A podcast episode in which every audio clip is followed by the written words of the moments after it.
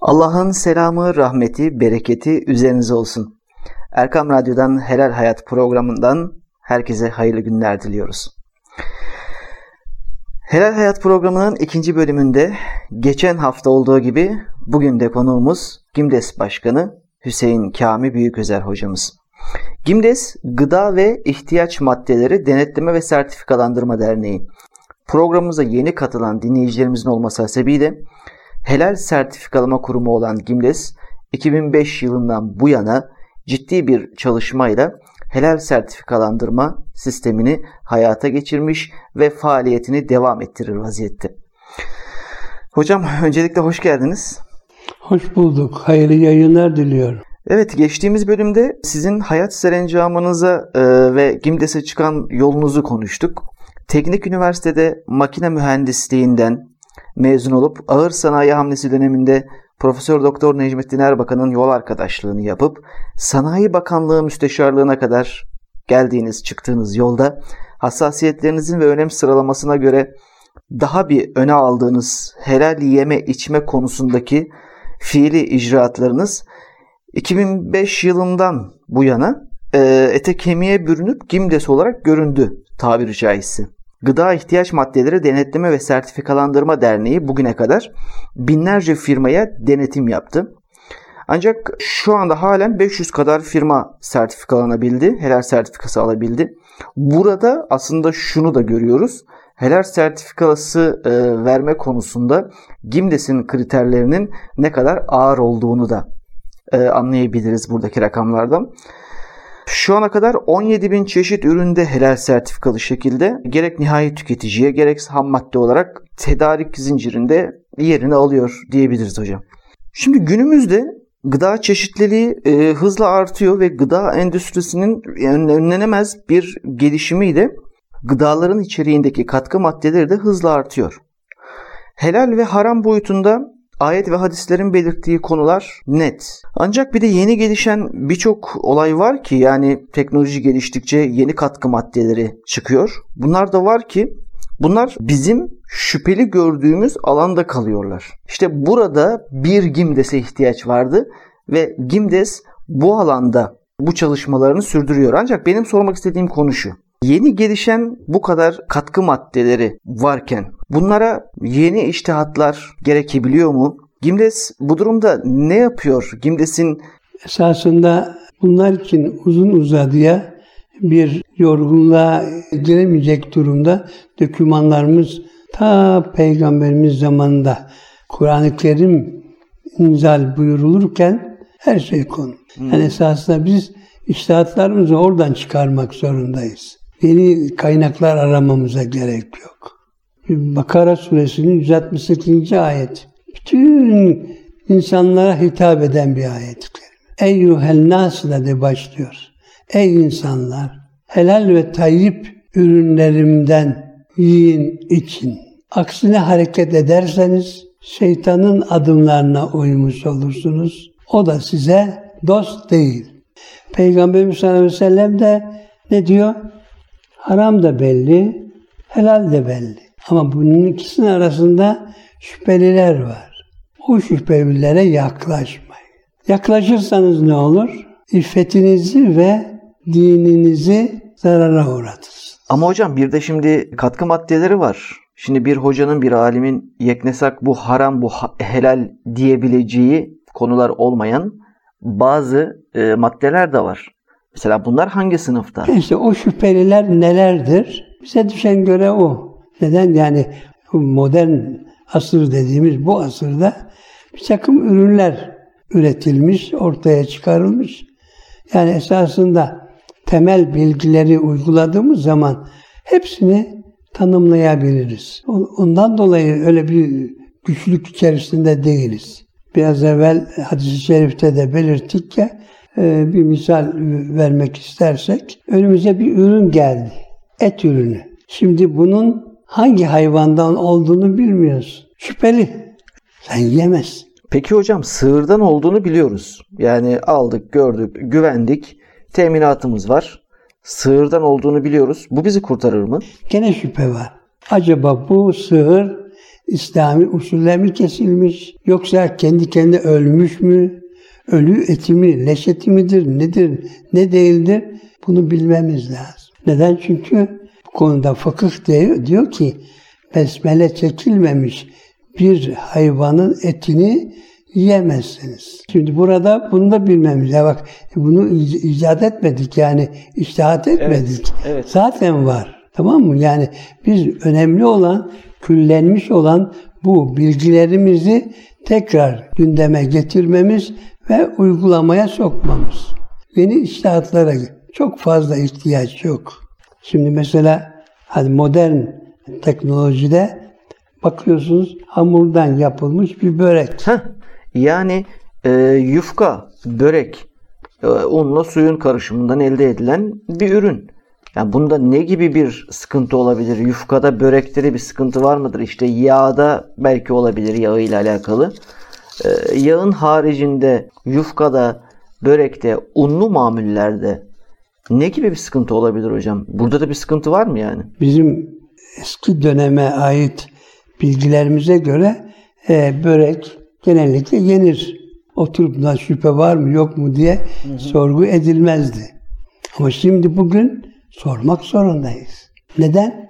Çünkü teknoloji, batıdan gelen teknolojide ondan yapılmış o böreğin içine senin şüphe etmek zorunda olacağın bir takım uygulamalar yapmış. Senin önüne getirmiş, senin haberin yok. Mesela yufka yapılıyor ya, bu börek yapabilmek için yufka yapmamız lazım. Un, su yoğurursun, evet, ve ondan sonra yavaş yavaş oklavayla inceltirsin. İşte yufka.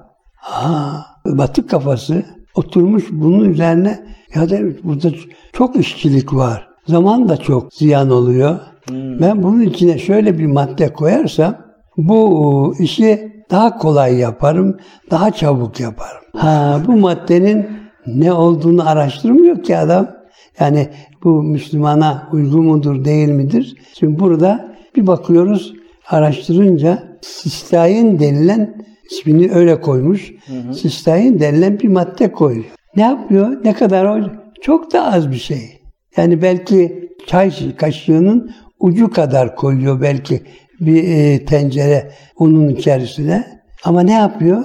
O un hamur haline geldiği zaman daha ince ve daha kolay açılma gücü kazanıyor. Peki hocam, bizim üreticilerimiz kullanıyor mu? Bunu en azından şüpheli olarak görüp kullanmama gibi bir durumları yok mu? Herkes kullanıyor mu bu ürünü? Sıkıntımız orada zaten. Şimdi neticede Batı kafası bunu düşünmüş. Bizim de düşünmemiz gerekirken o düşünmüş. Ama o düşünürken sapık yerden onu temin ediyor. Müslüman düşünse onun helalini mutlaka bulur. Ama tabii Müslüman bu türlü araştırmalardan elini eteğini çektiği için dolayısıyla gayrimüslime bırakmış o işi. O da kendi inancına göre, kendi görüşüne göre bu maddeleri üretiyor. Hamurun, yani unun içerisine konunca, hamur haline getirilince hemen yufka haline gelmesi, diyelim ki daha önce 5 dakikada oluyorsa faraza, şimdi yarım dakikada oluyor. Yani şimdi bizim mahalledeki yufkacı örneği üzerinden vereyim. Mahalledeki yufkacımız 1 saatte 5-6 tane yufka açabilecekken ya da 7-8 tane yufka açabilecekken, bu sistein maddesini içerisine koyunca 40-50 tane, 60 tane yufka açabiliyor, öyle mi? Evet, öyle geliyor. Şimdi bu tabii endüstrinin, teknolojinin kat ettiği mesafeye baktığımız zaman çok önemli bir faktör. Neden? Çünkü ekonomiye tesir ediyor. Bir saatte yaptığı işi 5 dakikada yapabiliyorsa, demek ki o ürünü en azından %50, %60 daha ucuza yapıyor. Rekabet gücünü arttırıyor. Dolayısıyla şimdi bu şartları görünce bir insan hemen o maddeyi kullanmak durumunda oluyor. Tabii. Ya bu işe başladığım zaman 1980'li yıllarda ilk yazılarımdan sonra çok önemli, 30-40 yıldır yufka üretimi yapan Müslüman bir firmanın sahibi bana telefon açtı, mektup yazdı. Ya dedi, bugüne kadar yufka işini bu usulle, eski klasik usulle yürütüyordum. Ama şimdi benim önüme bu böyle bir toz verdiler dedi. O tozu da gösterebilirim. Odamda var onun şeyi. Beyaz toz haline getirilmiş. Sistein.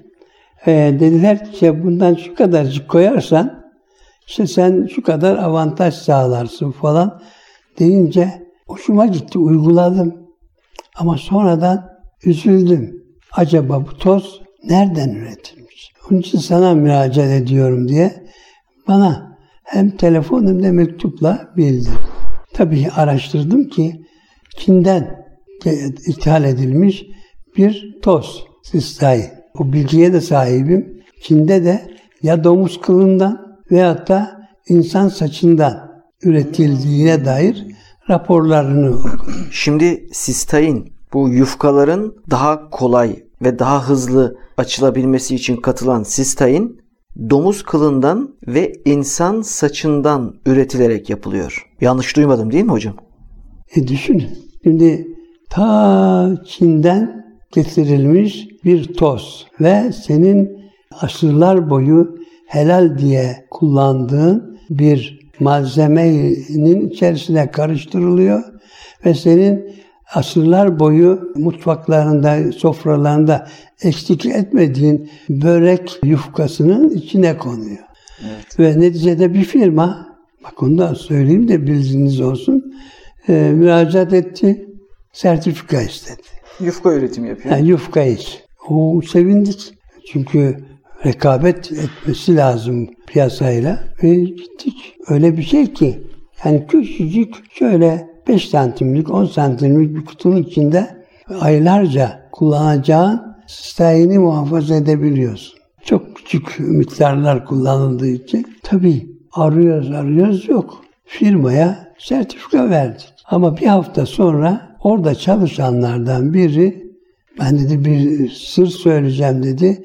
Bu adamlar sahtekarlık yapıyor. Sisteini kullandığı halde size böyle.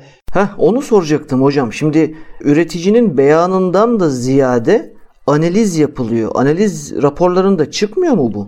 Çıkmıyor. Çok cüzi, çok yani acayip bir olay yani. Çıkmadığı için biz onun için sertifika verdik.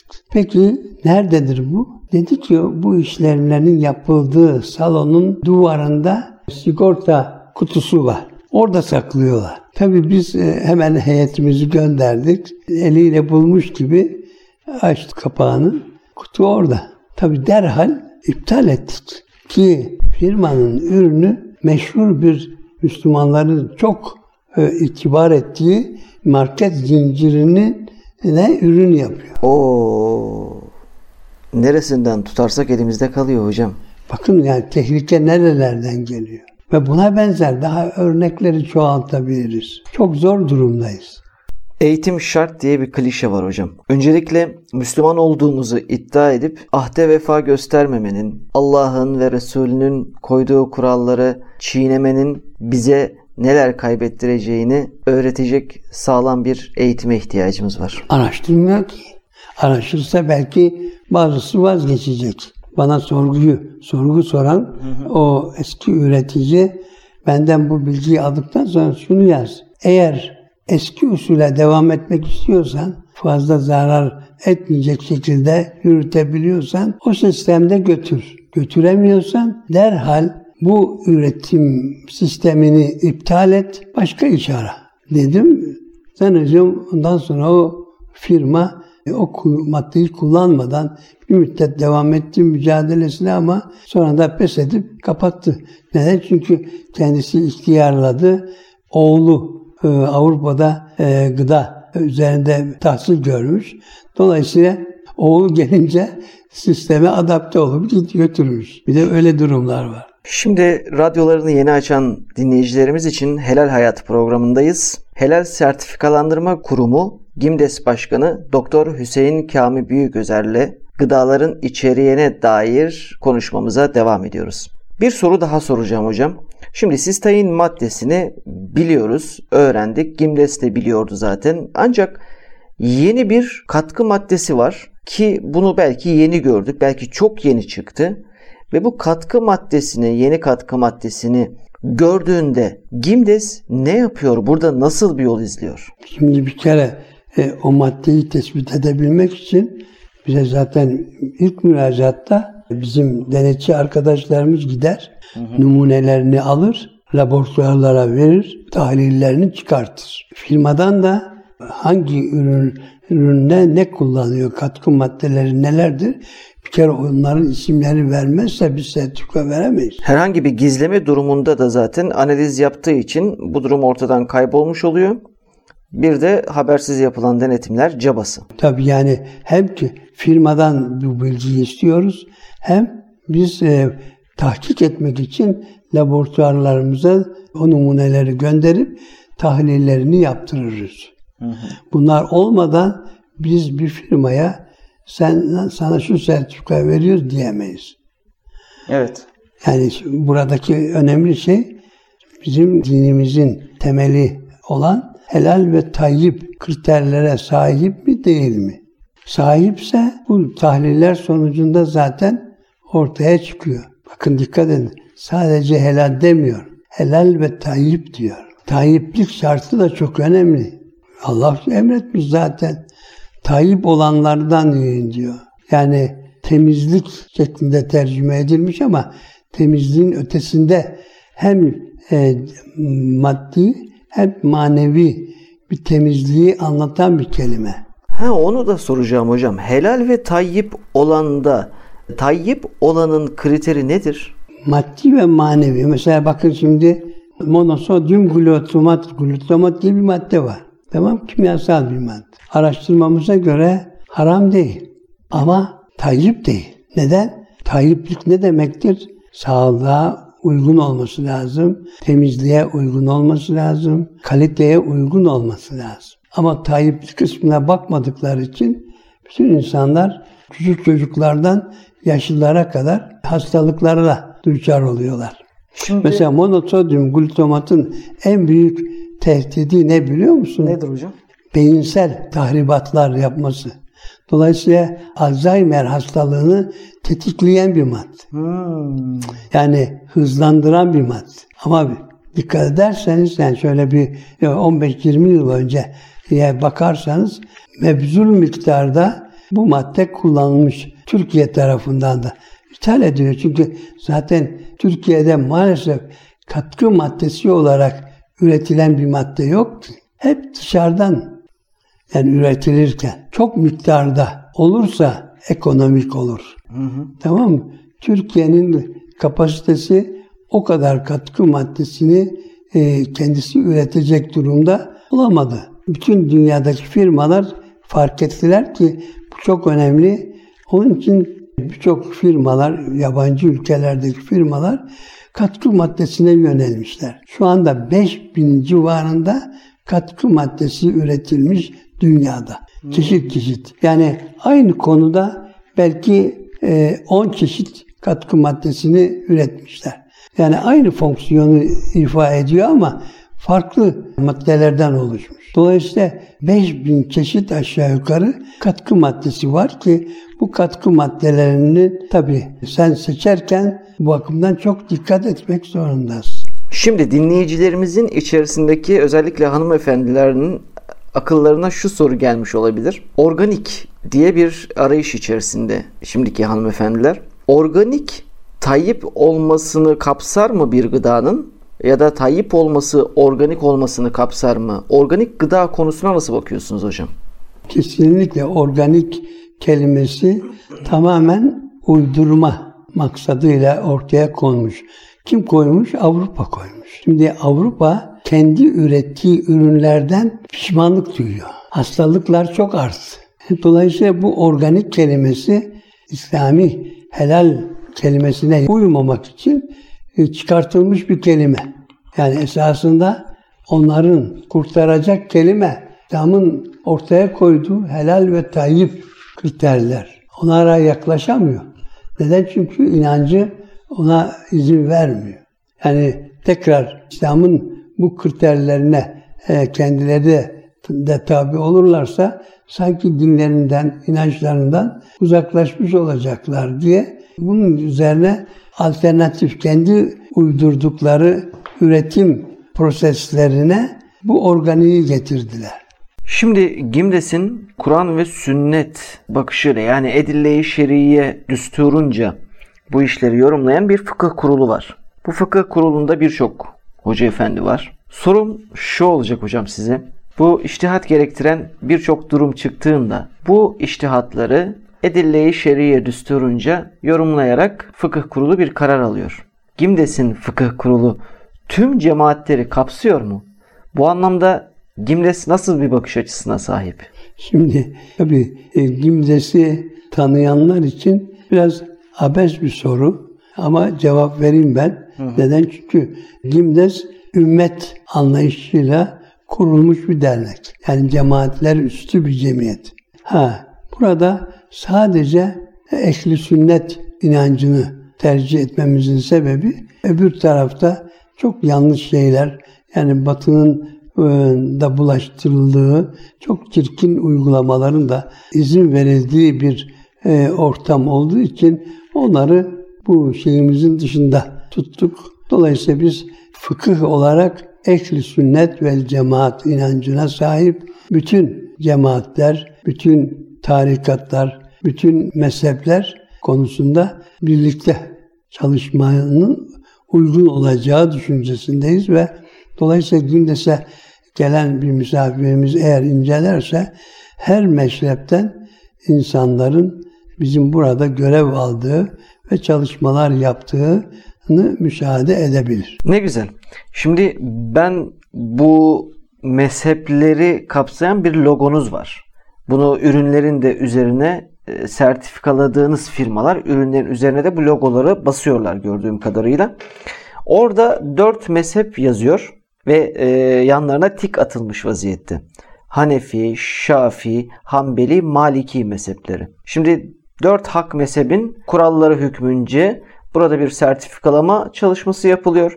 Ama diğer mezheplerle, hak olmayan mezheplerle ilgili bir sıkıntınız oldu mu hiç hocam? Bu konuda bir talep geldi mi size? Tabii talep geliyor ama biz onun cevabını veriyoruz. Mesela birçok ülkelerde ağırlıklı olarak o türlü insanlar var.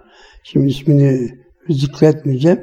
İsimleri zikredip safi zihinleri bulandırmayalım. Yani Müslüman bir ülke olarak gözüken bir ülkede o türlü insanlar nüfus olarak daha çoğunlukta. Dolayısıyla yani buna itiraz ediyorlar. Yani böyle bizim logomuzda 4 mezhebin böyle işaretlendiğini görünce onlar o ürünü o ülkeye sokmamaya çalışıyorlar. O türlü mezheplerin ismini zikretmek istemiyorum ama neticede onlar dahi bu kadar yanlışların içerisinde olmalarına rağmen bizim ürettiğimiz, bizim sertifikalı ürünlerimizi tüketmeleri onlara inançları eğer İslam inancıysa o konuda daha temiz, daha garantili bir ürün yelpazesi sunmuş oluyoruz. Ama taassup içerisinde yani mezhep taassubu içerisine girdikleri zaman o sıkıntılar meydana geliyor. Şimdi aklıma şu soru da geldi. Gimdes Dünya Helal Konseyi'nin başkanlığını da yapıyor. Aslında bu konuyu da apayrı bir soru çerçevesi içerisinde değerlendirip daha uzun bir zaman ayırmayı isterim. Ancak aklıma gelmişken şunu sorayım hızlıca. Dünya Helal Konseyi'nin başkanlığını yaptığınız için dünyada diğer uluslararası helal sertifika veren kuruluşlarla da akredite bir şekilde çalışıyorsunuz. Hiç mezhepler konusunda çatışma yaşadığınız oldu mu diğer helal sertifikalama kuruluşlarıyla alakalı? Yok. Yani şu anda yani Gimdes çizgisini inşallah bu gayret, bu ihlasla götürürse bütün insanlara da daha faydalı, hedeflerini daha net göstermiş olma gibi bir önemli bir hizmeti de yerine getirmiş olmaktadır. Şu anda Malezya'ya gidin sorun, Güney Afrika'ya gidin sorun, Güney Kore'ye gidin sorun. Yani çeşitli ülkelere gidin, hatta Rusya'ya bile gidin sorun. Tamam mı? Oradaki Müslümanlar Gimdes'i çok müsbet bir şekilde tanıdıklarını söyleyeceklerdi. Bu çok güzel bir gelişme. Bu bizim göğsümüzü kabartan bir şey. Türkiye'den böyle muteber, böyle itibarlı bir helal sertifikalama kurumunun çıkması gerçekten Türk milleti olarak göğsümüzü kabartan bir şey. İnşallah Türk milleti olarak da sancak düştüğü yerden kalkacaktır. World Halal Council'ün başkanlığını yapan bu kurumda bu sancağı kaldıran ellerden birisi olacaktır inşallah hocam. Bu işe başladığımız sırada ilk toplantı, yani World Halal Council'ün ilk toplantısı Güney Afrika'da yapıldı. Bizi de davet ettiler. Oraya gittiğimizde katılan üyeler bizi tabii ilk defa gördüler. Çok sevindiler. Türkiye'nin katılması sebebiyle. Bir tanesi eğitim görmüş bir kardeşimizdi. Güney Afrika'da bir helal sertifikalama kurumunun başkanıydı. Suudi Arabistan'da İslam Üniversitesi'nde eğitim görmüş. Dolayısıyla yani dünyayı bilen bir kimse. Bize böyle şimdiye kadar neden gelmediniz? Bu sizin vazifenizdi. Neden yapmadınız vazifenizi? Dedikten sonra ama bilesiniz ki İslam İstanbul'da bertaraf edilmek istendi. Tekrar İslam oradan çıkacak. Sancak düştüğü yerden kalkar. O prensibi söyleyince çok hoşuma gitti. Yani hakikaten Türkiye'ye böyle bir misyon biçilmiş. Bütün Müslümanlar tarafından çok önemli. Yani şu anda böyle bir liderlik konusu kendiliğinden ortaya çıktı. Müslümanlar kafirlerin de Türkiye'ye böyle çullanmış olmaları bu şeyi daha da kuvvetlendiriyor. Cenab-ı Hak kader planını bilmiyoruz ama belki Türkiye bu konuda Müslümanların tekrar toplanmasını ve tekrar ümmet şuuruyla dünyaya nizamat verecek ve insanlara tebliğler, İslam tebliğleri yapacak bir noktaya gelir inşallah. Peki hocam, şunu da sorup programımızı nihayete erdirelim çünkü vaktimiz doldu. Siz gelecekten ümitli misiniz? Çok ümitliyim. Yani ben yeni milenyum İslam'ın milenyumu olacak diye başlıklı makale yayınladım seneler önce. Elhamdülillah. Ve Avrupa'nın dahi böyle bir değişime tabi olacağını ümidi içerisindeyim. Cenab-ı Hak oraya çalışmak için gönderdiği insanlara belki çoğu o ilk gidenler bunun farkında değiller.